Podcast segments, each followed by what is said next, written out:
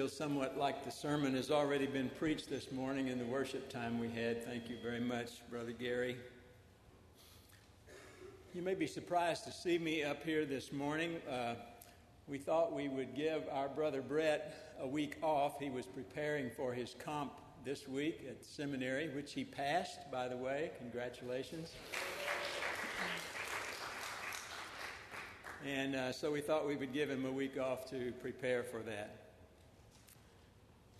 Uh, perhaps the most familiar verse in the Bible is John three sixteen. Many people who are not even Christians could quote that verse to us if we ask.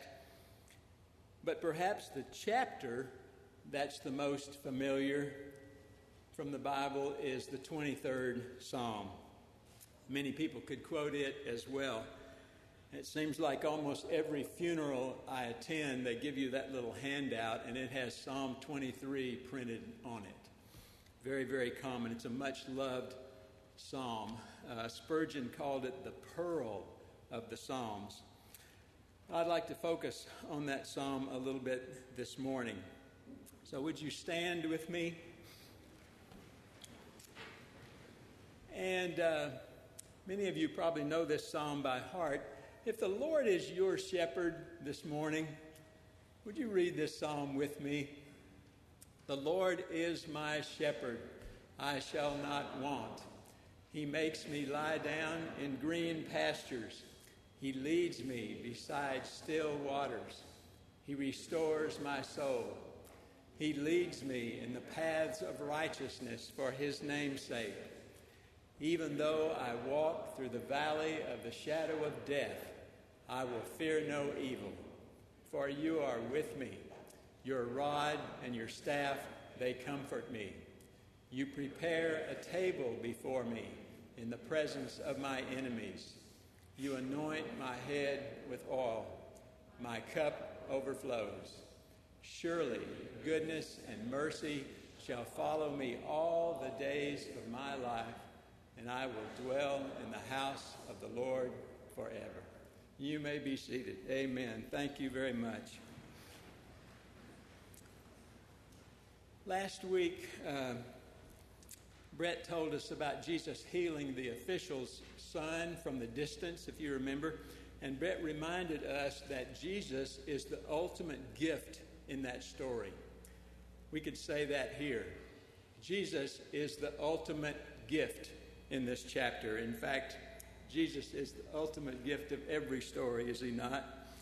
The focus of this great psalm is on the shepherd. Psalm twenty-three is a, a song from David, the warrior king, and the great psalmist that we know of. But before he was a king, David was a shepherd boy. We don't know exactly when David wrote this psalm.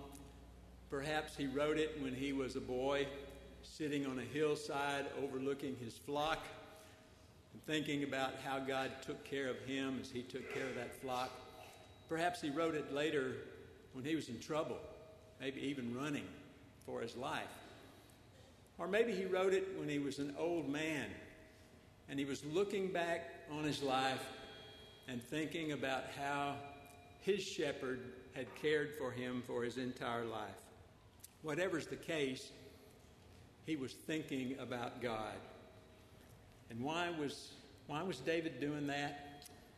Because David was a man after God's own heart. So he thought about God. That might be kind of a measure of spirituality. How often we think about God. Do your thoughts turn often to God during the day? When you have a spare minute, do your, does your mind turn to other things, or does it turn to God? Does he occupy your thoughts? Can, do, do you maintain an attitude of prayer so that you can slip easily into prayer when you have a spare minute during the day? Do you recognize during those times how God, your shepherd, is caring for you? Maybe that your house is still standing from Wednesday night We take things like that for granted, don't we? But our great God cares for us. Apparently, uh, David thought about God caring for him. David had been a shepherd, and he remembered the care that, that he took for his shepherd and the, uh, what he provided for his flocks. Those were his responsibility. He had to take care of those sheep, and he was their shepherd. He, he knew something about shepherding. He understood shepherding. But he also knew something about himself, and he knew that in the in the big scheme of things, he wasn't really a shepherd. He was a sheep. So it was natural for David to say, "The Lord is my shepherd." We'd probably classify that as humility if we had to put a, a name on it. He acknowledged that he needed a shepherd because he acknowledged that he was a sheep. That speaks volumes about the heart of David, does it not? He's acknowledging that he's a sheep, and that's humbling for David to say because he knew sheep. You know, I grew up in Arkansas, and our mascot is a razorback hog. And uh, wild hogs are ferocious, they're mean, they're ill-tempered, uh, they're to be feared. And those are the kinds of animals that teams select when they want a mascot. Uh, you hear about bears and lions and timber wolves and rams and so forth. You ever heard of a team called the Sheep? No. You'll probably never hear of that. Why is that? Because sheep are not ferocious, they're not mean, they're not ill-tempered, and they're sure not to be feared. Instead, they're weak, they're defenseless, they're foolish, they're dependent, they're wanderers. They need a shepherd. They need somebody to look out for them every day. They need provision, they need protection, they need preservation. They just can't do much for themselves. So they need care. David recognized he needed care. He needed a shepherd because he was a sheep. And he recognized that God took care of him like he took care of his sheep. So he says in this psalm, "The Lord is my shepherd." Might seem a little unusual for us to put Lord and shepherd in the same sentence. After all, uh, shepherds were considered pretty lowly folks. Nobody wanted to be a shepherd. Parents didn't aspire for their children to be shepherds. Sheep are pitiful creatures, and nobody particularly cared to be around those. It was an important job to take care of the sheep, but it wasn't a very admirable job. But somebody had to do it, so you assigned the person who's the youngest in the family or the lowliest or a servant. You don't assign that to the older boys, the wiser boys, the better boys. It's a lowly position. So is calling God a shepherd an insult to him? Does that bother God if we call him a shepherd? Is that blasphemy to make God a shepherd? No. We just got through reason, reading that Jesus said of himself, "I am the good shepherd." Jesus claimed to be a shepherd. He's the shepherd who said, "I lay down my life for the sheep." And he did exactly that. It took laying down his life for his sheep in order to redeem us sheep. And he was willing to do that for sheep. God is the shepherd of all those who are truly his sheep. And who are his sheep? It's those who through faith in the Lord Jesus Christ have come to know Christ himself in the forgiveness of their sins. Psalm one hundred verse three says, "We are his people and the sheep of his pasture." That's not the case with all men, unfortunately. You remember one time when Jesus was surrounded by the Jews, he said, "You're not my sheep. My sheep hear my voice, and I know them, and they follow me." Jesus acknowledged that he was a shepherd. What condescension is that? We talk so many, in so many ways about how God condescended to come and meet us. Becoming a shepherd certainly is that. For the King of Kings and the Lord of Lords, the great I Am, to become a lowly shepherd, we have no right to call him a shepherd unless we're willing to acknowledge that we are sheep. When God brought us to himself, he showed us ourselves. He showed us what we were really like. What are we really like? Well, we're like the sheep that I described a minute ago. Weak, defenseless, needing care, dependent, wandering, needing a shepherd. What, what a blow to pride that is, to admit that we are sheep and we need a shepherd. Sometimes we get accused of being proud Calvinists. I don't know what a proud Calvinist is. That's an oxymoron. Those terms don't even go together. How can you fully acknowledge that you're a, a sheep and be proud? It just doesn't fit. Sheep are not fearsome wild animals with a strong will, mind of their own, independent. Nope. They're an object of property, bought with a price, not their own, needing a shepherd. And that's exactly what we are. We are God's property, bought with a price. The price of the life of our Lord Jesus Christ, paid for with his own blood. And we are not our own. And we greatly need a shepherd. So David had the proper picture of himself in saying he was a shepherd. So he says at the beginning of this psalm, "The Lord is my shepherd." I'd like to kind of focus for a, just a couple of minutes on each word in that sentence. The Lord is my shepherd. Uh, kids, you might notice that that word, if you look in your Bible, that word is in all capital letters, L O R D, all capitals. That means that that word is a translation of the great word for God, Jehovah, or Yahweh, the great I Am. That's who David is saying is his shepherd. That was a name that was so high and so holy that they, they wouldn't even pronounce that name, a majestic name. And yet David says, that's who my shepherd is.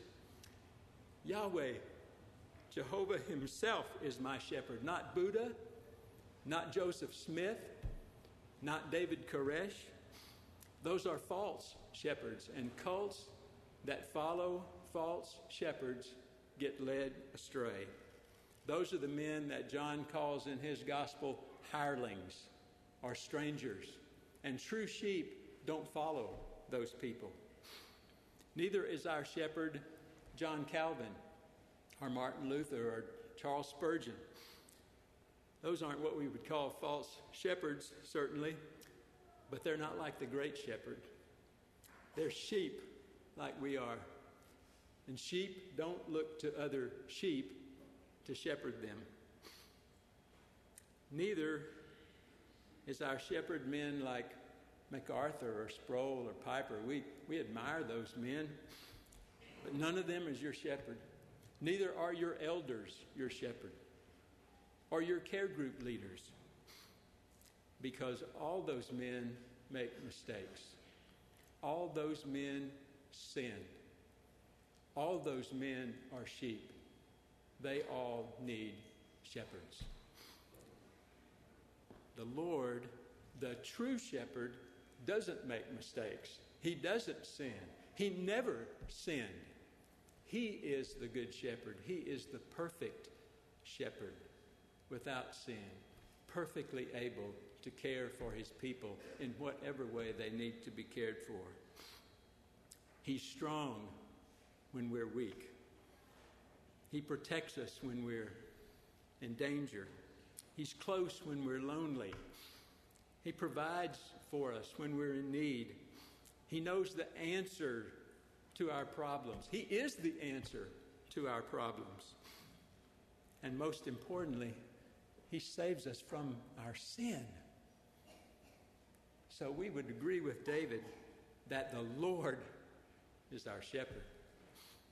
Next word is is. The Lord is my shepherd. Present tense. He is my shepherd today, whatever is going on in my life. Despite my feelings, despite my circumstances, despite my testing and my trials, despite all appearances to the contrary, despite that I don't see it, in joy, in pain, in sickness, in sorrow, in loss, even in death, the Lord is my shepherd. He is my shepherd when I can't find a job. He's my shepherd when my marriage is struggling. He is my shepherd when the doctor tells me that I have cancer or some member of my family has cancer. He is my shepherd when I'm just overwhelmed with life. He will shepherd me through whatever situation or difficult time I'm in, because he cares for his sheep. It's present tense. It's not past tense. He was my shepherd until I sinned, or he was my shepherd until I wandered away. No, he didn't leave me when I sinned. He didn't leave me when I got in trouble. He didn't leave me though I'm though I've strayed away. No. Peter tells me that I am kept by the power of God, not by mine. I am kept by the power of God, my shepherd, through faith. And he promised he will never leave me. He is with me no matter my condition, no matter my circumstances. He is my shepherd. Next word is my. The Lord is my shepherd. Why is he my shepherd? Because I am his sheep. I belong to him. I'm not a goat. The Bible talks about sheep and goats, remember? Matthew twenty-five, Jesus says in the final judgment that he will separate the sheep from the goats, and the sheep will receive the kingdom that he has prepared for them. But the goats will go away into eternal punishment. We are sheep, beloved. He is my shepherd because I'm his sheep. How'd you get to be a sheep? Didn't have anything to do with you. He chose you before the foundation of the world. He bought you with a price, and you are not your own. He drew you to himself. Otherwise, you couldn't and wouldn't have come to him. He, he birthed you from death to life. And then he adopted you into his fold. And he sealed you forever with his Holy Spirit. So you belong to him completely. And just as David was responsible for his sheep, your shepherd is responsible to take care of you. And he is the perfect shepherd who will do exactly that. So you can say the Lord is my shepherd because I'm one of his sheep, because he has made me one of his sheep. Hallelujah. And the fourth word is shepherd. The Lord is my shepherd. He's not just an acquaintance. He's not even just a friend, although he is that, a friend that sticks closer than a brother. But he is truly a shepherd with all the care and the concern that that phrase means. And being a shepherd is no easy task. Sheep are prone to wander. A shepherd will have to go find them and bring them back. A sheep is not aware of danger. A shepherd will have to watch out for that danger and protect them. Sheep are defenseless against whatever predator there might be. A shepherd will have to defend those sheep against the predators who would attack them. And they need provision. They can't even provide for themselves. So a shepherd will have to find pasture and find water and find a place of rest. The shepherd does all those things for the sheep. He knows their condition. He knows what they need. And he keeps up with them very closely. How closely? Your shepherd knows when a hair falls from your head. Does he keep up with you? You bet he does. Because the shepherd provides so well for us, David can say, I shall not want. He shall not want for anything because he won't lack anything. James Boyce says, left to themselves, sheep lack everything. They can't do anything for themselves. But David says he shall not want, or he shall not lack any need, because the shepherd will provide it. The shepherd doesn't leave the sheep to himself. He provides whatever the sheep needs. The Apostle Paul learned that very well. He knew the Lord Jesus Christ as his shepherd too. And so Paul is able to say of the shepherd, he is able to make all grace abound so that we have all sufficiency in all things. Paul can say, even in prison, I have all and abound. I am full. From prison, he said that. Paul was not in want. How do we reconcile being in prison and not being in want? In fact, what we see from Paul is, is joy. It's a positive attitude. It's encouragement. How could Paul say, I am full and I abound? I'm not in want. Because Paul also said, I have learned to be content in whatever circumstances I am. I know how to get along with humble means, and I know how to get along with prosperity. You know why that was? It was only, only because Paul walked with his shepherd. He followed his shepherd. That's the same way David talked about his great shepherd. David says the shepherd makes him lie down in green pasture. Paul was in prison, but he was lying down in green pasture because he had confidence in his shepherd. And he was following his shepherd. He was satisfied with his shepherd. So he could say, I'm full and I abound.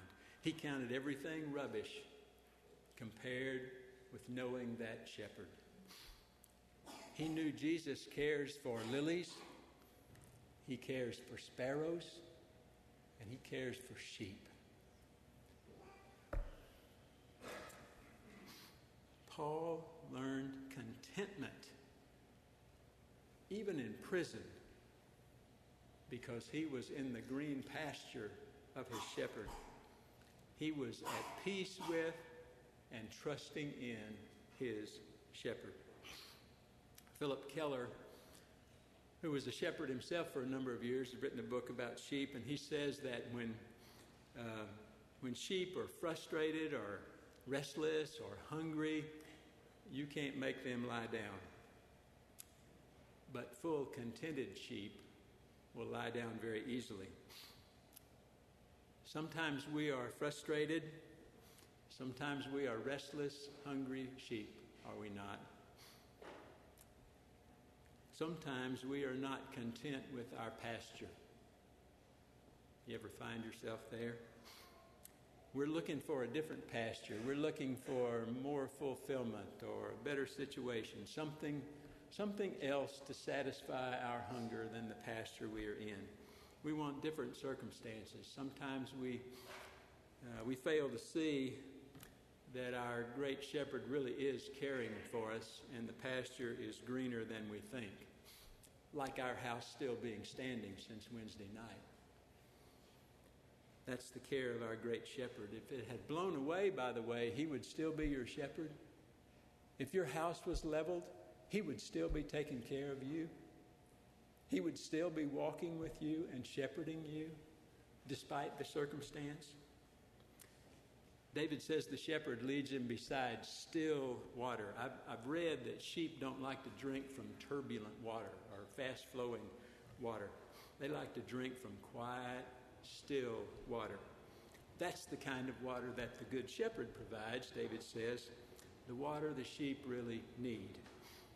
It's kind of like the living water that Brett talked about in John four a few weeks ago with the woman at the well.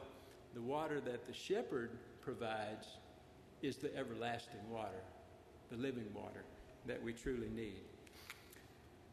Sometimes we try to eat from other pastures and drink from other water, but it does not satisfy our deepest cravings, does it? Our desire for the contentment that David learned and that Paul learned is fulfilled in following the shepherd. The shepherd knows what's best for us, and he provides it. When we walk following the shepherd, he leads us to good pasture, sometimes in his word. He leads us to still water by his spirit so that the walk is peaceful. The circumstances might be ugly, like Paul in prison, but the walk is peaceful. The contentment can be learned. Paul said he learned it. We can learn it, beloved. But when we wander from the shepherd and we neglect the pasture and the water that he provides and try it on our own, the walk is turbulent, and it leaves us still hungry and still thirsty and unsatisfied, frustrated. Have you had that experience? Maybe you're there now. Maybe you know that feeling this morning. Have you wandered from your shepherd? Is your spirituality at a, a low place? You feel like you're low on grace? Maybe your Christian life is not going anywhere and you're in a rut, you're bogged down. Maybe it seems that uh, life just overwhelms you at times. You seem to have no real victory as a believer. What do we need in those times? David says we need our souls restored. And he says the shepherd restores our souls. Whether there is rebellious sin, whether there is neglect of following the shepherd, whether there is indulgence in other things, we need our souls restored. And what does David say about the good shepherd? He restores my soul. We might be like Peter after Peter denied his Lord. You remember that? He took his eyes off the shepherd and what the shepherd had provided for him and how the shepherd had walked with him and what he could provide for him. And he put his eyes on his situation and the danger that surrounded him and what might happen and the cost it might be to him. And he decided that he would wander away from his shepherd. What did Peter need? He needed his soul restored. What is restoration? We talk about restoring a piece of furniture, or restoring a house or a building. What we mean is it's a renewing. It's a returning or a bringing back to the original state. with its original beauty and its intended usefulness. That's what has to happen when we wander away from the shepherd. We have to have our souls restored. We have to be brought back to where we were when we followed the shepherd. We have to have our souls restored, and it's the good shepherd who does that for us. You know, sometimes sheep can wander away from the shepherd even when they're eating good grass and even when they're drinking from still water. We can do that. We can go to seminars. We can sit and study our Bible. We can participate in Christian fellowship, be involved in ministry, and just kind of bask in the enjoyment of it all. But have we forgotten that the primary purpose of a sheep, I guess really the only purpose of a sheep, is for the benefit of the shepherd? The sheep exists for the benefit of the shepherd. Whether it's his wool or whether it's his meat, he is for the shepherd. His path and his very life is for the shepherd. So that's why David says, "He leads me in the paths of righteousness for his name's sake." Not for me, but for him, for the shepherd. He leads me in those green pastures, and he leads me beside those still waters, and he leads me in those paths of righteousness for his name's sake. It honors him. It glorifies him. And it's good for me too. The sheep were created for the benefit of the shepherd. It's all for the shepherd. We were made for the glory of our shepherd, our Lord Jesus Christ. So Paul says to us in Corinthians, so whether you eat, maybe from green pastures, or drink, maybe from still water, or whatever you do, do all for the glory of God, because it's all for the shepherd. We may see ourselves doing that when we are going to those studies and attending those seminars and fellowshipping with the saints, and all those are good things. We can get very engrossed in good service, in ministry, in church work. Sometimes we can do that even to the point of burnout. But even if there isn't burnout, perhaps in doing all those things we can lose focus on the shepherd. God forbid that we become more concerned about the church and church work and seminars and ministry rather than the shepherd. We can get very concerned with producing and making sure everything is right and going good. You know, that's the very thing that Jesus criticized the Ephesian church for in Revelation two. Remember that? They were producing. They had works. They had labor. They had ministry. They had patience and perseverance. But they had left their first love. What's the first love? The shepherd. They had forgotten about the shepherd in doing all their good stuff. Folks, sheep don't worry about producing. If they just stay very close to the shepherd and follow the shepherd, he will lead them to the green pasture so that they can be nourished. He will lead them beside the still water. He will lead them in paths of righteousness. And then the fruit, in their case, the wool and the meat, will be produced because they are following the shepherd. And the shepherd is able to produce that for them. But if the eye is taken off the shepherd, then the wandering begins. Whether that wandering is from sin or neglect or indifference or very busy work, We need to have our souls restored. Fortunately, even though we might take our eyes off the shepherd, the good shepherd never, never takes his eyes off us. He is the good shepherd. He calls us back. He seeks us out wherever we are. He finds us. He brings us back, and he restores our souls. How does he do that? He does it by his amazing grace. If it's wandering in sin, he restores us by conviction of that sin. He calls us back by his Spirit. Listen to what he says to Israel in Jeremiah three. Return, O faithless sons, I will heal your faithlessness. Return, faithless Israel, I will not look on you in anger, for I am merciful. That's a shepherd speaking to wandering sheep. He does not look on us in anger. He is merciful. If we wander, the same hand that first rescued us will rescue us again, and he will restore our soul. What should be the response of a sheep that the shepherd is calling back? To run back to him. Do we come running back every time we hear the call of the shepherd?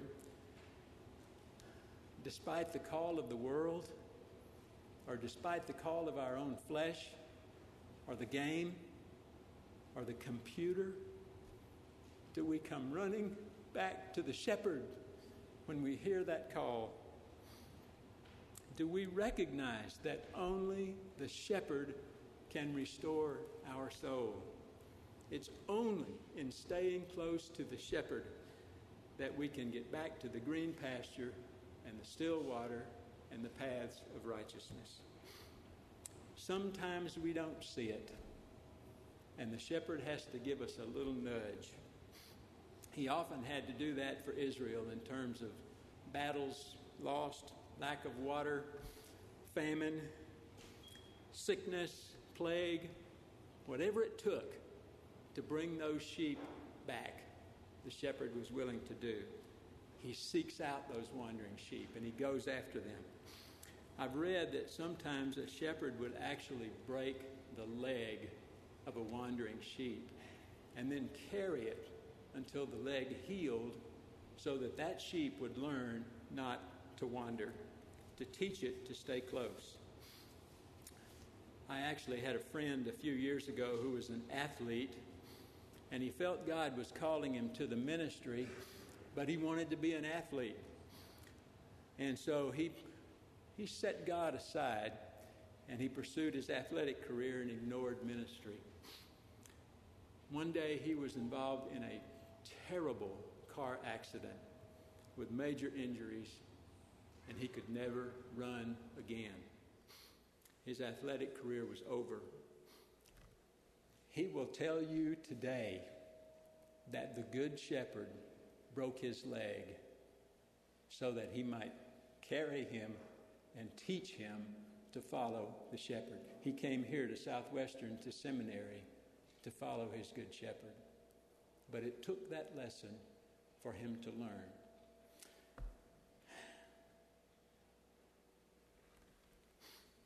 Sometimes the Good Shepherd has to do that for us. We're told in Hebrews twelve that sometimes he chastens us. And we are told not to despise that chastening. When the Lord brings that on us, when the Good Shepherd has to bring you through a period of chastening because you've wandered away, don't despise that. Welcome that. Because your Good Shepherd is bringing you back. He is restoring your soul. Does he do that in anger at the sheep? No. It's part of protecting the sheep. It's part of teaching the sheep. It's removing that independent spirit. It's removing that attitude of, I know what's best for me in my life. It's the, it's the grace part of the sanctification process, that humbling process of removing the, the I, the me. So Peter says, clothe yourselves, all of you, with humility toward one another. For God opposes the proud, but gives grace to the humble. Humble yourselves, therefore, under the mighty hand of God, so that at the proper time he might exalt you. Cast all your care on him, because he cares for you. Why does he? He's the good shepherd. He will care for you and meet your needs. We have to acknowledge, beloved, that we are wandering sheep, and come to him in confession whenever we wander anywhere outside those green pastures and still waters. And when we confess, what does the good shepherd do? He is faithful and just to forgive us our sin and to cleanse us from all unrighteousness. He will restore your soul. Then he will lead you in that path of righteousness. Why does he do that? Because he is righteous. He is the good shepherd who leads his sheep in those paths for his name's sake. Our sanctification process, leading in the paths of righteousness, is not just for our benefit. It is glorifying to the shepherd. It's honoring to the shepherd. Everything about the sheep is really for the shepherd. We are led in the paths of righteousness to bring honor and glory to our great shepherd. Suppose the path to the green pastures is narrow and it's dark, it's rocky, it's difficult, and it's dangerous. Is the sheep who's really trusting in the shepherd fearful? Apparently not. David says, even though he walks through the valley of the shadow of death, he will not fear evil. Notice that he's walking in the valley and not running. When I was a little boy, I had a best friend who lived about a quarter of a mile away from me. Our houses were on hills, and there was a valley that went between our houses. I would go and visit my, my buddy, and sometimes I would stay too late, not realizing it, and it would get dark. At the bottom of that valley, Uh, there was a man who kept a big mule there. And the mule was always supposed to be pinned up, but s- sometimes he would get out. I was terrified of that mule. When I started walking home, I had to go down in that valley and right past that place, right past that stable. And I would walk slowly, and I would watch for that mule. And when I got close to the stable, you know what happened, don't you? As fast as my little legs would carry me, I would run by that stable, up the other side of the valley to my house, all the time listening and watching for that big mule. My heart would be pounding with fear. David says he walks through the valley of the shadow of death with no fear. He fears no evil. Why? Because as a sheep, he could walk through a hard time and not fear because his shepherd was with him. He says, for he is with me. I don't fear evil because you're with me. The good shepherd has been through that valley before. The good shepherd not only went through the valley of the shadow of death, the good shepherd himself went through death. Remember, he said, I lay down my life for my sheep. David's shepherd is beside him there in that valley, there to protect him. And his shepherd being with him meant David didn't have to run through that valley. He could walk peacefully. Sometimes my dad would go with me to see my friend. My dad would visit with my friend's dad. And when we walked home, we walked through the valley. I went right by that stable. I went right by that big mule. And I had no fear because my dad was right there. He was right beside me. So there was no fear walking through the same valley. That's what David's talking about. He walks through the valley of the shadow of death with no fear because his shepherd is with him. A sheep doesn't need to run out of fear when the shepherd is with him. walking rather than running implies trust and confidence, not in ourselves, but in our great shepherd. May God teach us to walk confidently, confidently through every circumstance, through chronic illness, through job loss, through family problems, through financial challenges, marriage differences, whatever it is, whatever valley we go through, may he teach us to walk confidently, knowing our shepherd is right there. He is with us. There doesn't need to be fear. He uses circumstances in our lives to mold us into the image of Christ. And hard times in the valley are usually just the way to the green pastures and the still water. That's why James says, count it all joy, brethren, when you go through various trials, knowing that the testing of your faith produces patience, endurance. You are with your shepherd. Perseverance, even though death might some, it might be so close that we might see its shadow. This, David says it's not the valley of death, it's the valley of the shadow of death.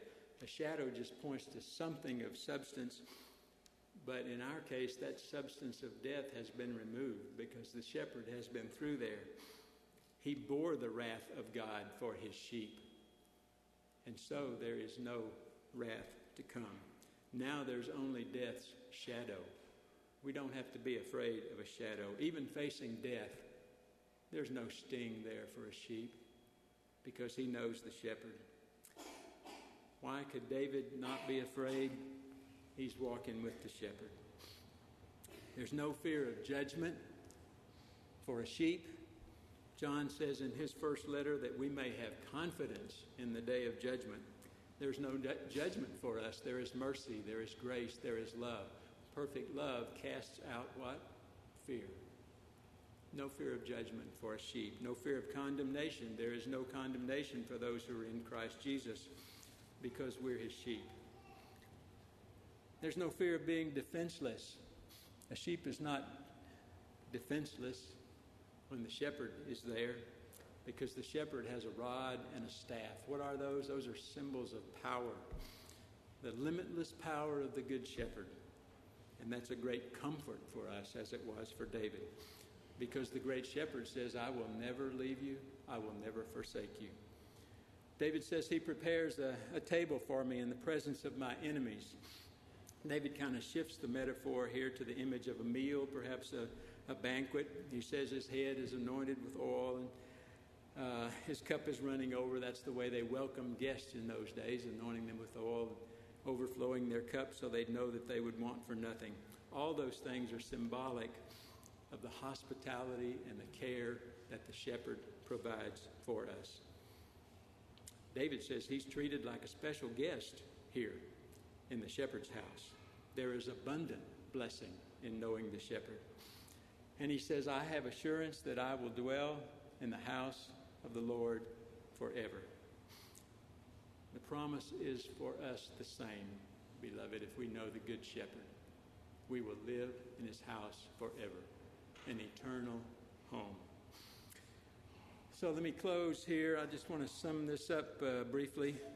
Our, our good shepherd meets every need so that we lack nothing. We are not in want. We don't lack rest and nourishment because the shepherd makes us lie down in green pasture. Jesus said, come, all you who labor, and I will give you rest. Feed and drink from me, and you'll never hunger and thirst again. He provides that. We don't lack peace because the shepherd makes us walk in still water. Remember what Jesus said to us? My peace I give you. He gave us his peace, so we don't have to let our hearts be troubled or be afraid. We don't lack encouragement because he restores our souls. He grants us repentance and recovery and restoration, just as he did for Peter and Peter's denial. We don't lack direction because he guides us in the paths of righteousness. Psalm thirty-one says, Jehovah will lead and guide us for his name's sake. We don't lack safety because the shepherd is with us. He said, I will never leave you or forsake you. We don't lack provision because he prepares the table for us. He anoints us with oil and our cup overflows. Psalm one eleven says he provides food to those who fear him. He remembers his covenant forever. And we don't lack a heavenly home. So, how did David learn to depend on the shepherd? And did he depend on the shepherd? I don't know when he wrote this, maybe early in life. But it reminds me of a story. You remember back in First Samuel when David um, would, was running from Saul. Saul had been trying to kill David, and David thought he, he might kill him, so it would be best for him to leave. So he went to the land of the Philistines, to the enemies. And he went, uh, he went there with his six hundred men and all their families, and he went to Achish, king of Gath. And he asked him for a city, so Achish gave him Ziklag. And so David and all his families and his six hundred men went to live in Ziklag. And they lived with the Philistines for sixteen months. And David would make raids, you remember? Uh, Achish thinking he was making raids for his enemies, but in reality he was raiding the, situ- the towns right around him. And as he raided those towns, he would kill every man and woman and bring home the spoils. And so there was no witness to tell that he was really killing people in Philistine territory. So Achish trusted David and decided that David had made himself a stench to the people of Israel, and he would always serve him. Well, the Philistines gathered their forces, you remember, to go to battle. And uh, Achish asked David to go with them, and so they all showed up, and the other commanders looked at, said, what is this guy doing here? This is the guy, this is David, this is the guy of whom they said Saul has slain his thousands, and David has slain his ten thousands. He is not going with us to battle. He's likely to turn on us, and he's likely to uh, attack us. You send him home. So Achish told David, I'm sorry, they don't trust you, go home. He went home to Ziklag, and you remember what had happened. The Amalekites had raided Ziklag, and they had burned the town, and they had taken captive all of the wives of all the men. And the six hundred men of David were ready to stone him. Here David's been rejected by the Philistines. He goes back home, and he's rejected by his own men. They're ready to kill him. He's walking through the valley of the shadow of death again. And the next verse says, and David strengthened himself in the Lord. How did David know to strengthen himself in the Lord? Because the Lord was his shepherd. He had walked with the Lord. He knew where to go in the valley of the shadow of death. You can strengthen yourself in the Lord, beloved. I've got to close here. Seminary folks probably tell me I need to have three points to make a good sermon. I don't have three points. I just got one point. Here's the point. Get this point. Trust your good shepherd. Walk with your good shepherd. Follow your good shepherd. Don't wander away. He will care for you. Build your relationship every day with your good shepherd so that when you walk through the valley, you can walk, not run, with your shepherd right beside you. Let's pray. Father, would you, would you transform our wandering hearts and bring them into absolute obedience to our great shepherd, the Lord Jesus Christ. And it's in his name that we pray. Amen.